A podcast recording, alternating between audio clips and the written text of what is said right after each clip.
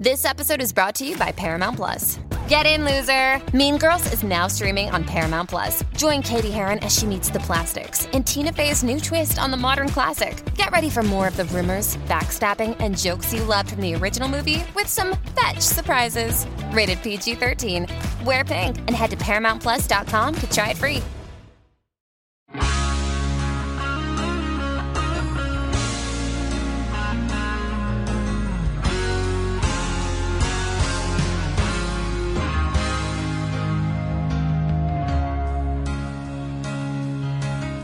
Welcome to Hive Mind, the weekly podcast from the Beehive about the latest and greatest in pop culture. I'm Meg Walter in studio today with Nick Morley and Eli McCann. Hello. Hello. Hello. Nick, what have you been watching? Oh, I feel like I'm a little bit late to the party, but Anthony Bourdain, Parts Unknown, mm. is on Netflix. And? But only season 7 through 11, so I'm a little bit bummed. I wanted hmm. to start, yeah, I right? Weird. Come on, Palo Alto. Hmm. So, It's awesome. At first, I kind of thought the guy was kind of pretentious. He's like, oh, I'm Master Chef Anthony Bourdain, and I'm going to riddle amongst the poor people for a little bit and learn about their culture. But that's exactly what he does, and it's pretty cool. but he like champions the poor people. Yeah, right? yeah, he really does. And he really appreciates even like the best dishes from the Philippines, like that was the most recent one I watched, to the most cheap ones possible and really like tries to find the best in all of them. Oh, fun. Yeah, so I'm looking forward to watching more of that. CNN did a really and it's too bad that he's gone. It is Yeah. too Yeah, bad. it's one of it's one of those things that when you're watching it's like this guy could have done a lot more. Like he could have Oh. done a lot of good. That But sucks. it's rough. So I started Chef's Table, but I've seen the first couple of seasons, but I decided to pick myself back up. Every time they show the slow motion, like they're putting like a mint leaf, I always picture myself like if I was making mac and cheese for my kid, and like they do like a slow motion of me like pouring milk or something like that. Dark, moody lighting. Right? Yeah, absolutely. They should have a streaming service that just streams TV shows about food for you. I know. It would be the only one you would need to Right. subscribe to. It's the best. Yeah. But then um, I started a new podcast, Conan O'Brien Needs a Friend. So he does different interviews that are different from his talk show. It's more like the long form podcast that you're used to listening to, where you cover like a wide range of topics. So he sits down with these people for an hour. The Bill Hader one is super funny. I would recommend doing that one first because he's been on his show so many times that they know each other really well. So they're able to dive into like Hmm. his career and stuff going forward. But yeah, that's it for me. I like the Will Ferrell episode of Conan O'Brien Needs a Friend. It gives you some insight into how Will Ferrell functions and how comfortable he is with making people uncomfortable. Hmm. Huh. He likes just beating a joke to death. So people get to a point where they're laughing at a joke and then they stop laughing at the joke. And if you keep going, then they're really laughing at the joke mm-hmm. and kind of the art behind that, uh, which is something that I think hmm. only really brave people can do. Yeah. But he really breaks it down. It's really R- interesting. Radiolab did a thing about that on an episode you- a long time ago, but they had Kristen Schaal and some oh, guy. yeah. Did you guys hear that one? That they were No. they had this like stand up comedy thing that they were going around and doing together, and they had this bit where he would sing this repetitive song at the top of his lungs while she danced like a horse mm-hmm. and they would start doing it and people kind of laugh like oh this is stupid and it just would go on and on for mm-hmm. literally 10 minutes just repeating over and over again and it would take people through that same Cycle. cycle that you just described where people would start getting annoyed and then angry and then they'd start laughing again and like it just kind of went through this weird weird cycle and there's something about that i don't have the patience to do that kind of thing To perform it or to sit through it? either i mean would you So I was thinking about a Tig Notaro late night. I think it was Conan, where she does this bit, which is really funny. But then she starts pushing a chair. Hmm. She's like trying to get a chair to correct location, and she just keeps pushing the chair. And your late night sets aren't long. yeah Right. And she uses like half of it to be pushing this chair, and people just like don't know what to do with it, but it ends up being really funny. So I think I have the patience if it's done correctly. Yeah. gotcha Eli, what have you been watching? Well, first of all, I spent a good portion of my Sunday morning watching clips of Crossroads, the Britney Did Spears you- 2002. Did you listen to the How Did This Get Made? No. Crossroads is a dark movie. Really? I've actually never seen it. I haven't either, but I listened to the synopsis on the episode, and it goes some pretty dark A places. little heavy. oh, I need This to listen Britney to that. Spears, early aughts Rough film time, huh? gets like down and dirty with some teenage problems. Well, I was Sunday morning. I woke up and I don't know why it hit me, but it, it suddenly occurred to me I had never seen a clip of Crossroads. Never even seen a clip of it, and I was like, I kind of want to know what that's What? like, what that looks like. But like, what led to that I don't know. I have no idea. I just woke up and I was like, yeah, I've never even seen Crossroads, like a single clip. And I think I was wondering, is Britney Spears a terrible actress or is she passable? And so I watched clips. She's real bad. Well- real bad. real bad. Like people are acting to her and they'll be like, come on, let's go on this trip. And she'll be like, okay, that's fine. We can go get in the car. Like it's just this like, like you don't even know if she's thinking about the words she's saying or if she's just memorized words from a page that she read. It is so atrocious, but I highly recommend watching clips of it. I went to see Late Night, uh, Mindy Kaling and Emma Thompson. Yeah. I would recommend it. Yeah? It's kind of a mess. The storyline is a little bit of a mess. And the whole entire movie, I was expecting, like, okay, I think it's about to become good now. And it just never really did. That said, the two leads are great.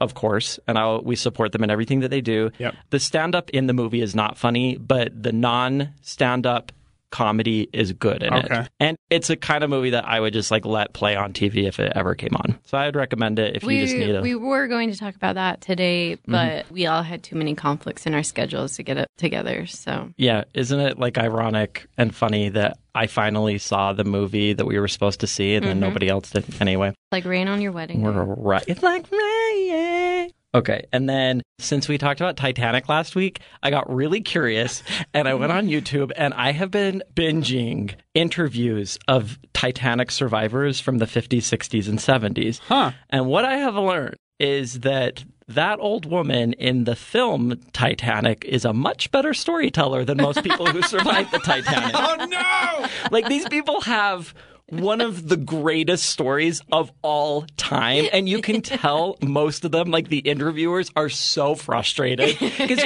we've been on the other side of interviewing people. And when somebody has a good story and they're not telling it well it's so frustrating. And so it's become like really entertaining for me to just see that play out. So they'll be interviewing them and they'll be like so and then how did you make it off the ship? Oh well i got on a lifeboat.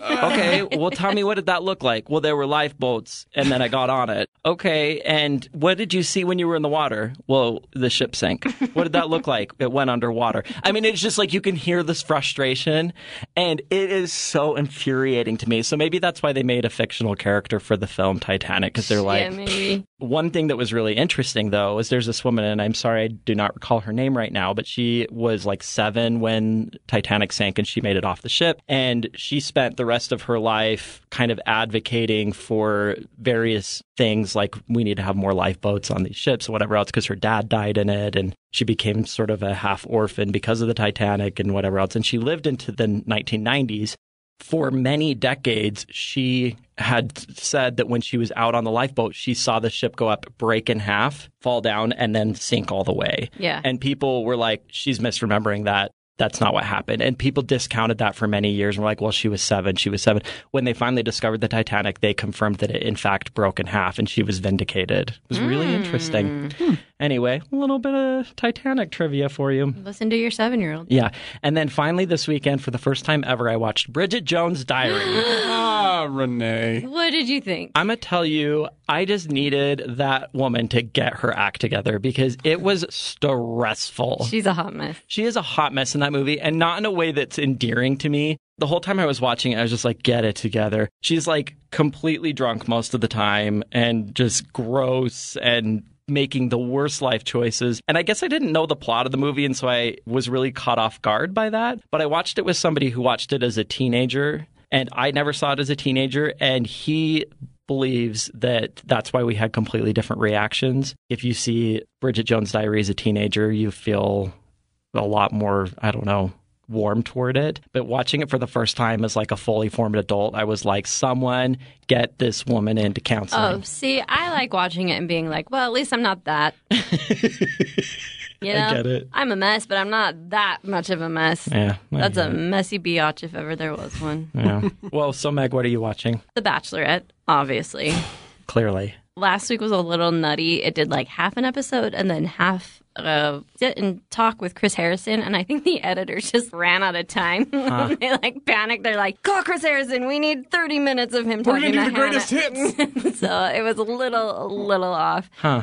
American Scandal is a podcast I'm listening to, and they are two episodes in now on the Tuskegee syphilis study.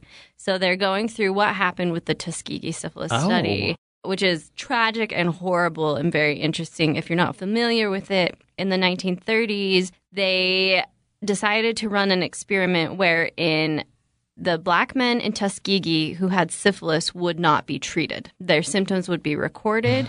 They did like spinal taps to inspect the fluid. They had no idea what was going on. They thought they were getting medical help. They were told they had bad oh blood Oh my gosh. just so the government could track what syphilis does to the human body. So they were guinea pigs. Yes. Yeah. Yes. Obviously, without knowing, Yeah. uh, which is morally reprehensible. And this goes into who made those decisions and why. And it's very interesting.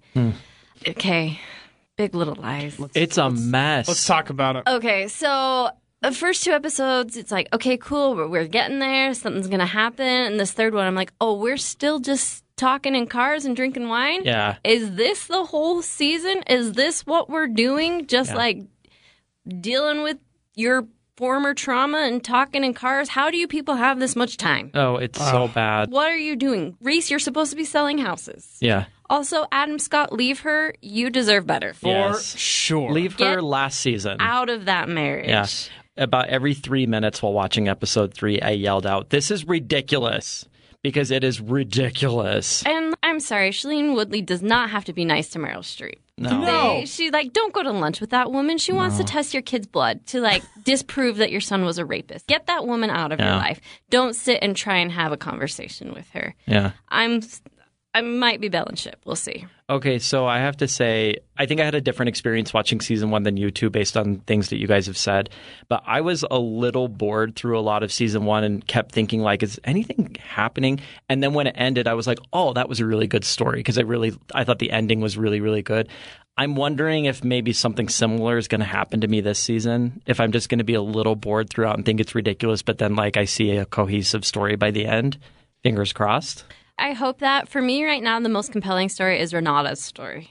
And she, like in my mind, was just a tertiary character in Yeah. season one. So I I'm interested to see where they go with that. I thought the climate change thing at the school was actually pretty funny and interesting. yeah, that was fun. Oh my gosh. But how's it all fitting together? I don't understand. Season one had a event that we were all like trying to unravel. You know, like they started off with, "Hey, there's police. They're being There's a interviewed about." mystery, Yeah, there's yeah. some mystery. Now it's like sand in the hourglass. yeah, So, yeah. Like the days it's like of our let's lives. talk What about are- the what's drama happening? that they're dealing It is. with, and it's just I want like a compelling event that I can look forward to and start to unravel a little bit more. And there's nothing. Yeah, we'll nothing see. There. We'll see if they pull it together. I mean, with Barry, you know, I was ready to quit, and then it really turned around. Maybe this is the HBO model. I don't know. yeah. yeah. I also last night took my kids and saw Toy Story four. Okay. I absolutely loved it. Really? There is a character in Toy Story 4 named Forky, who Bonnie, the little girl, builds in kindergarten. And Forky cannot accept that he is not trash. He spends all of the movie trying to throw himself into trash Oh. because he believes he's trash. And if there is a greater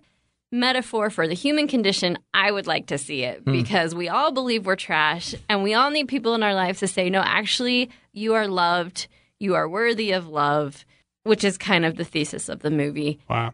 But it doesn't have like the emotional punch in the gut that Toy Story 3 did. Toy Story 3 was like, oh boy, I need to call my therapist and we need to have a long session after seeing that. Really? Because that is emotional. And this one is lighter and more funky, and Peele do voices. It's a lot about Bo Peep, which is fun and surprising. Hmm. I really enjoyed it.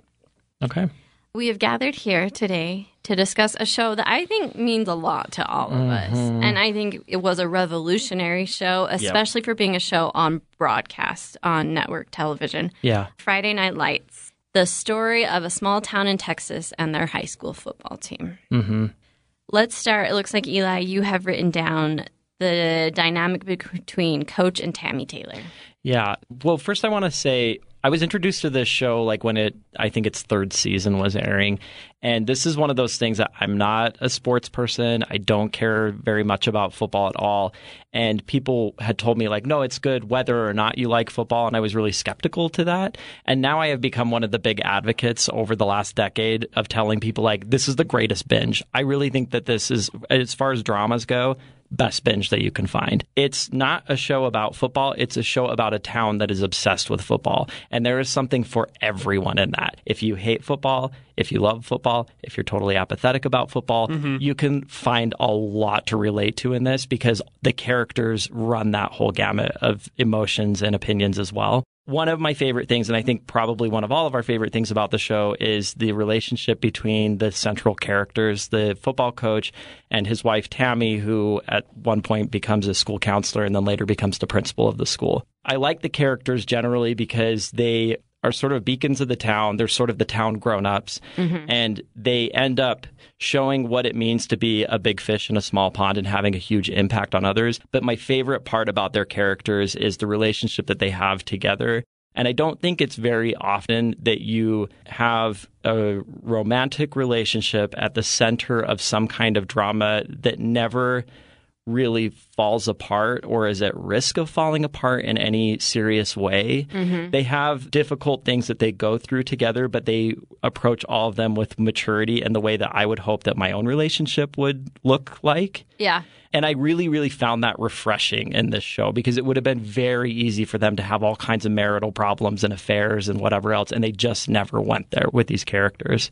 I, I did like that. And I liked the fact that it wasn't all sunshine and rainbows like with throughout their marriage. Like mm-hmm. he takes a job that's far away from home. They're dealing with that with a new baby and she's just like a Stressed. mess and the house looks horrible. It's not like yeah. other shows that oh like the baby's perfect and I'm handling everything great. Mm-hmm. They're really struggling. And As like, anyone does. Yeah, absolutely. And that's what was so cool about the show. What the writers did was let's give them something real. Let's not do something that's like what every other teen soapy show is that the kids are having all the issues and the parents are like their rock. Like at one point, the parents are Mm-hmm. Struggling, the but they never struggle in their devotion to one another. For sure, and that's yeah. the part that I but think they, was refreshing. They do like argue yeah. and get mad yeah. at each other all the time. Yeah, yeah. One of my favorite scenes between them of the entire series is I think it's in season four, and Tami is the principal of, of this school, and she goes out with the faculty after school, and they all go to a bar and have kind of this faculty party. And there's this teacher who's kind of doofusy that she's been friends with over the years and he gets pretty drunk and tries to kiss her and she kind of is like oh no you know and kind of pushes him off. And in a later scene that guy feels so guilty about what he has done that he goes to coach taylor and is like hey i'm sorry i tried to kiss your wife and coach taylor has not heard a thing about this and is like are you kidding? and reacts very strongly against this guy. When that scene happened i was like oh no this is going to create marital problems but it ends up not creating marital problems. In a much later scene, they're lying in bed pillow talking, and he's like, Oh, by the way, Gary or whatever his name was stopped by today to talk to me. And she's like, Oh no, you didn't punch him, did you? And he's like, Do you realize that I indirectly have kissed Gary because of you? And they both just laugh. And it's like, it was so nice to just see this is a mature couple where they have complete trust with one another. And he doesn't even have to ask her, Did something happen? Did you yeah. behave inappropriately? He's just like, he just assumes that whatever happened is not her fault. And she doesn't feel stressed about the fact that it happened because she knows that he's going to have that faith in her. And I love that about the show. Absolutely. I love them. They're kids. Oh, Julie. Julie Taylor is the worst the character worst. on Friday Night Lights. No, Julie is I disagree, lot. but she's a top three. Oh my gosh, season two when she starts dating the the Swede, the Swede. that was it. Was she was insufferable for those five episodes, and I'll never look back. It was horrible. Well, she's not a good actor either. No, she's not. She's really not. And when she goes off to college and has an affair with the TA or yeah. whatever it is out in college. At that point, I was just like, why are we still putting her in this show? There are a lot of really interesting stories and people, and she has never been one of them. But, you know, and then they have an alien baby. Oh. What is wrong with that okay. baby? Gracie Belle. I saw on Twitter that someone talked about how weird looking this baby was. And I was like, oh, that's probably not fair. Pulled up a photo. Not great. Alien did they find that? Is it like the producer? I think did? I remember at the time I was reading a lot of Friday Night Lights blogs. Yeah. And as I recall, it was somebody who worked on the show had a baby, and they're like, "Here, use my baby." And how do you say sorry? your baby's ugly. sorry that your baby's not cute enough. I would like to see. And I don't think the way a baby looks has any impact on how they look as even a Yeah. child or an adult. Oh, like, Oh, yeah. Babies are just like one offs. You know? Sometimes they're just ugly. Sometimes babies, they're just not quite right. And unfortunately, that was the case with this baby. Okay, well, so you opened up the topic. Yeah. Best and worst characters of the show. All you right. think so? You think Julie is the worst? Julie character. is the worst character. In my opinion, the best character on the show is Tim Riggins. I love Tim Riggins. I think Tim Riggins. too. I think he encapsulates everything that Dillon is, Mm-hmm. and how the town sucks you in, how it idolizes you, and like how you can't get away from it in the end. Because he tried, and just Mm-hmm. Yeah. Texas forever. Yeah. like he just it just it just kept drawing him back. And I love the last scene because it's him and his brother, and they're building his dream house on that huge plot of land that they ended up buying. And like Mm. so that was the perfect ending to the show, I thought. And, Yeah. and who better to do it than Tim, who is stuck with Dillon through the thick and the thin, you know? Mm-hmm. I don't know. What do you guys think? I love Tami Taylor, of course. Yeah. I love Tyra. Uh, I don't Oh, necessarily think she's a great actress, but her storyline was one of my favorites to follow throughout the series. It's just nice to see somebody who's a total wreck take control Yeah. of their life and become something. And I sobbed my eyes out when she, spoiler alert, got her letter of acceptance to college. That was a great scene. That was such a phenomenal scene. And I loved her letter that she Mm-hmm. wrote to UT. That was that was poetic. Yeah. It Yeah. was beautiful. I think Matt Saracen is one of the most important characters in the show, and some of the most uh, interesting storylines come through him. And I also think he's one of the best actors that they had in the show. I think Matt Saracen was phenomenal. And he was one of those guys that you're like, oh, I could date that guy. You know, Tim Riggins, that's not going to happen for old Meg Morley.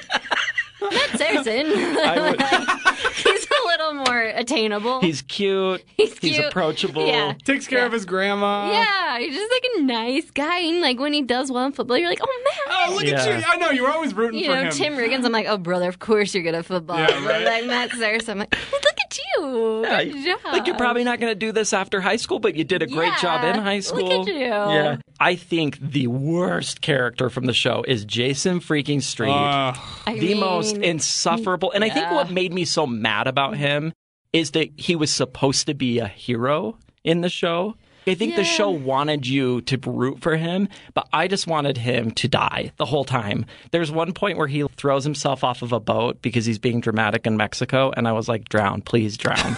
Let's write him out of Don't this they show. kind of like just kind of stop having him after a while? yeah, he goes to New York to work for like a sports agency, and then he's gone for like a season, and then Yeah. like, he comes back for like the final three episodes. yeah. yeah, that and, was like, the right call. That was the right move. Yeah. He's just so annoying. The story was just so tired. It was just Yeah. all right. It's really expensive to be a paraplegic. Like, Yeah. we get it. It's tough to get a job. It's tough to look back at football and be like, oh, I really wish I could still play. Yeah. Okay, we got it. It was kind of Like- terrible to his girlfriend, who was like still very devoted to him. Yeah. I didn't like that. Uh-huh. Yeah. Do like Buddy Garrity though. But I Buddy love- oh, Garrity yeah. is a fantastic character. love Buddy Garrity. fantastic character. You are so frustrated with him, but so empathize with him and so love him and so want to strangle him at all Yeah. times. Yeah. Yeah. And by the way, I think Coach, they're friends, and I think that he has all of those feelings about him and communicates that very well throughout the series. That you can tell that they're like really good buddies and they truly are loyal to one another, but he Drive wants to other nuts. kill him. Yeah. yeah. Yeah. It's such a good character. Michael B. Jordan. Love Michael B. Jordan. Yeah. He was great in this. And then he was in Parenthood as well. Yeah. Yeah. He just ran the NBC Every- gambit of dramas. was the same everyone producer. Yeah, everyone in Friday Night Lights was in Parenthood Yeah. at some point. Um, they're both so good. yeah, yeah. Who was the most successful post Friday Night Lights? it could be Landry. Yeah. Like he had a He was big role nominated in- for an Emmy last year. Was he for in, uh, for Black Mirror? Oh, that's right. And he was in Fargo and uh, Game night. Yeah, that Mm-hmm. movie was funny. He's engaged to Kirsten Dunst. Mm-hmm. Did they not get married? I don't know. I don't know. Uh, Connie Britton's had a good career. She has. Nashville. Yeah. Is Nashville still on? It's I not don't still think. on, No, it's on? CMT now. Oh, that works. It got dropped, so it got picked up by CMT. I mean, it was pretty. It was garbage. And uh, it was not great.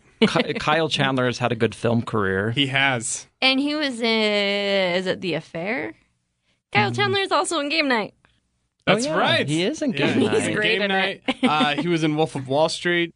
He's been in a lot of stuff, actually. I think it's him or Landry, I think. Tim Taylor Kitsch did that sad John Carter Oof. movie. Yeah. Ugh. Did that Flop. kill his career? I haven't seen him since, I don't think.